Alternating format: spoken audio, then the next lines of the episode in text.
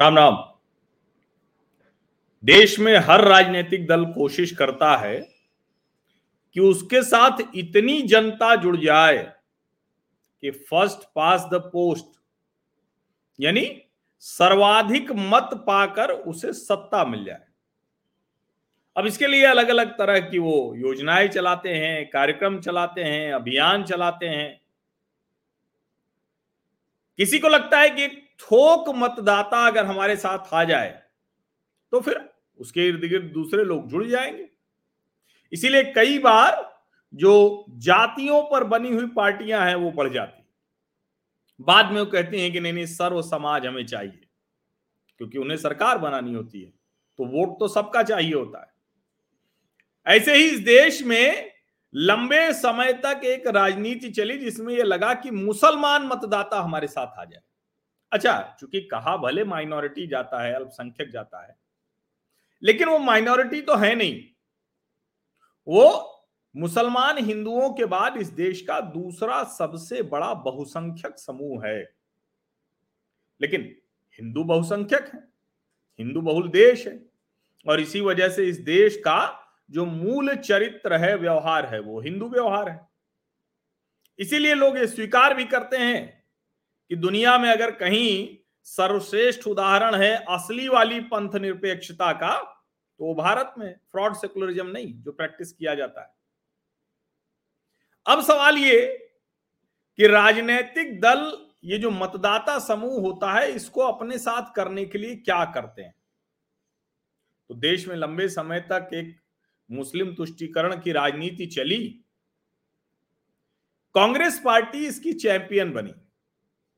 बरसों बरस इस चैंपियनशिप में वो सबसे आगे रही और इसका लाभ ये मिला कि केंद्र से लेकर राज्यों तक उसी की सत्ता रही। देश भर में कांग्रेस की ही सरकारें बनती रही। लेकिन एक समय के बाद मुसलमानों को लगने लगा कि भाई कांग्रेस को हम मत देते हैं, लेकिन कांग्रेस की सरकार में राजनीतिक फ़ोटो के लिहाज से तो ठीक है, लेकिन हमारी स्थिति तो बहुत अच्छी होती नहीं। वो संघ, जनसंघ, भाजपा, इसका डर दिखाकर हमें अपने साथ किए रहते हैं। क्योंकि जनसंघ पहले दिन से जो भारत विभाजन की बात थी, उसके पक्ष में नहीं था।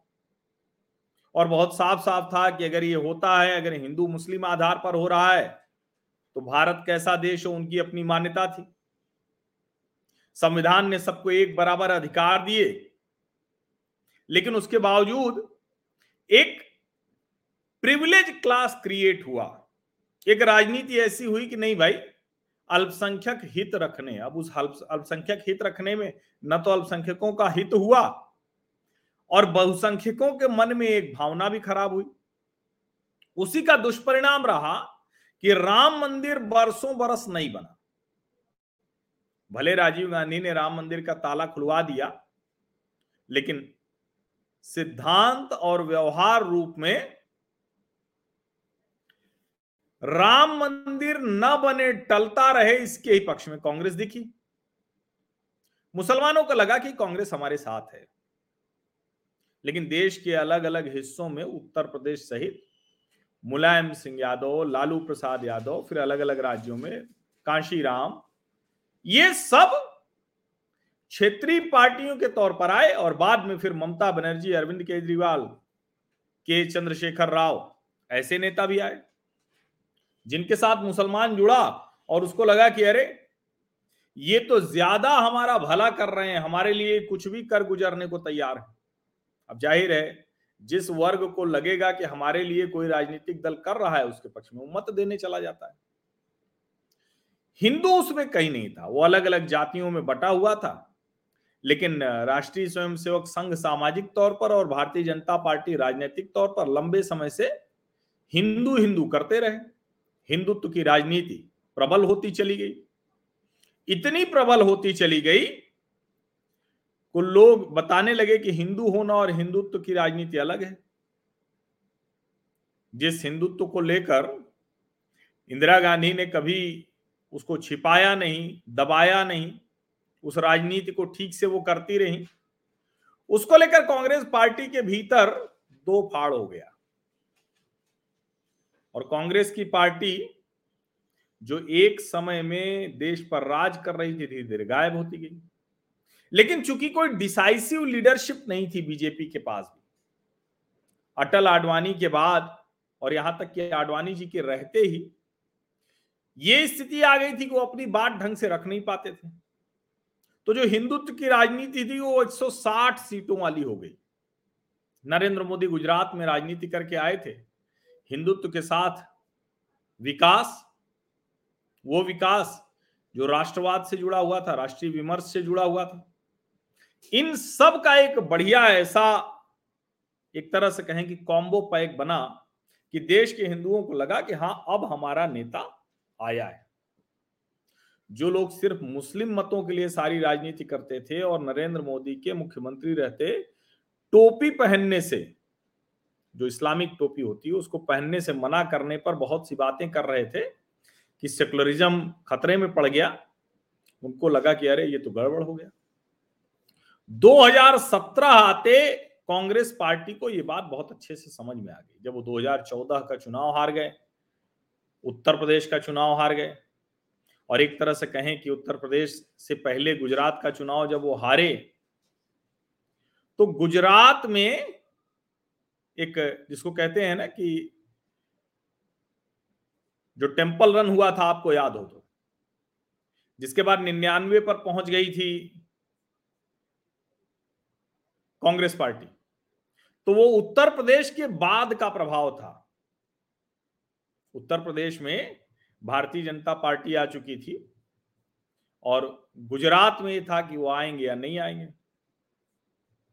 ये जो एक जिसको कहते हैं ना कि स्थिति दिख रही थी, उसमें कांग्रेस पार्टी ने टेंपल रन शुरू किया था। लेकिन फिर उसको लगा कि अरे क्या करें? तो I S I S Boko Haram और जाने क्या क्या हुआ? इसी बीच में एक नेता आ गए, अरविंद केजरीवाल। केजरीवाल ने दिल्ली और पंजाब में एक ही तरीका अपनाया। उसके लिए वो किसी भी हद तक गए। अमानतुल्ला खां उनके चेहरे बन गए।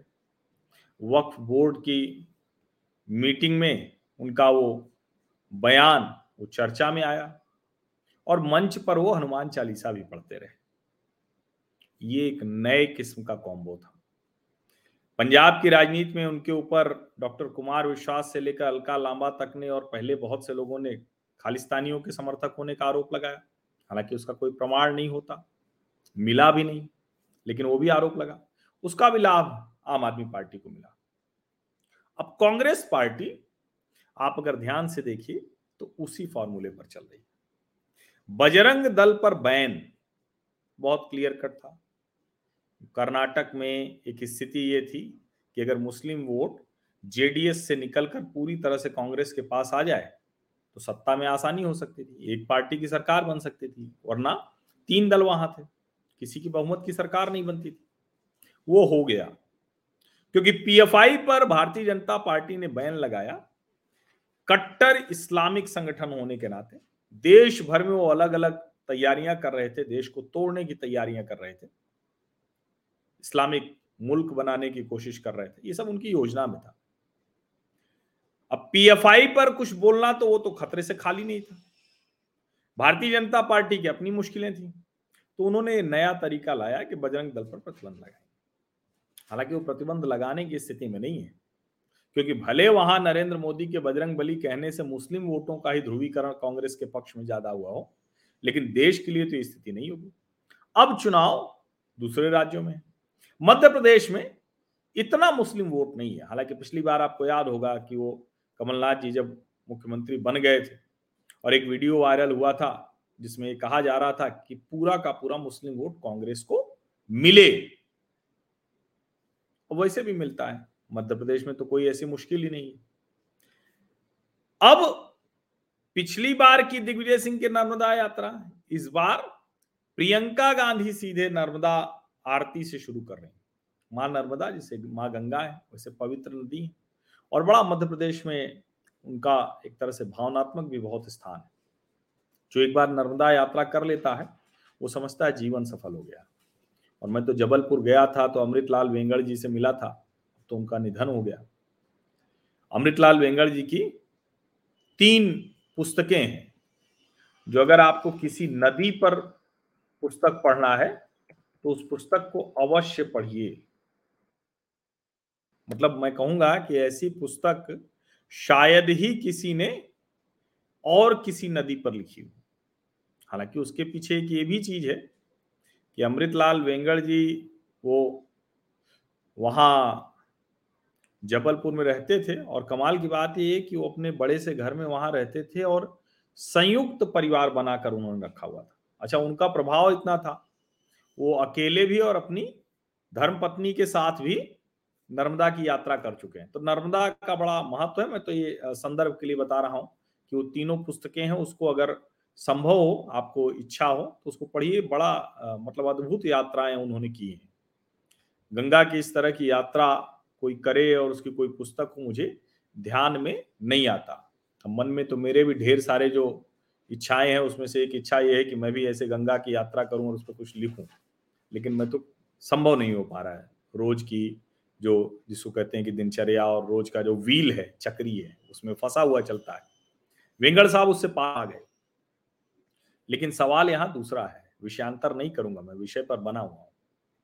क्या अरविंद केजरीवाल जिस तरह से मुस्लिम या सिख भावनाओं को अपने पक्ष में करके और हिंदुओं को न्यूट्रल करके एक राजनीति कर रहे हैं क्योंकि हिंदू मत तो मिले हैं ना। मैंने फिर कहा कि देखिए जितनी भी क्षेत्रीय पार्टियाँ जाति पार्टियाँ हैं, वो भले एक जाति से शुरू हो, लेकिन बाद में उनको सर्वजन का मत चाहिए। बड़ा अच्छा है भारत का लोकतंत्र।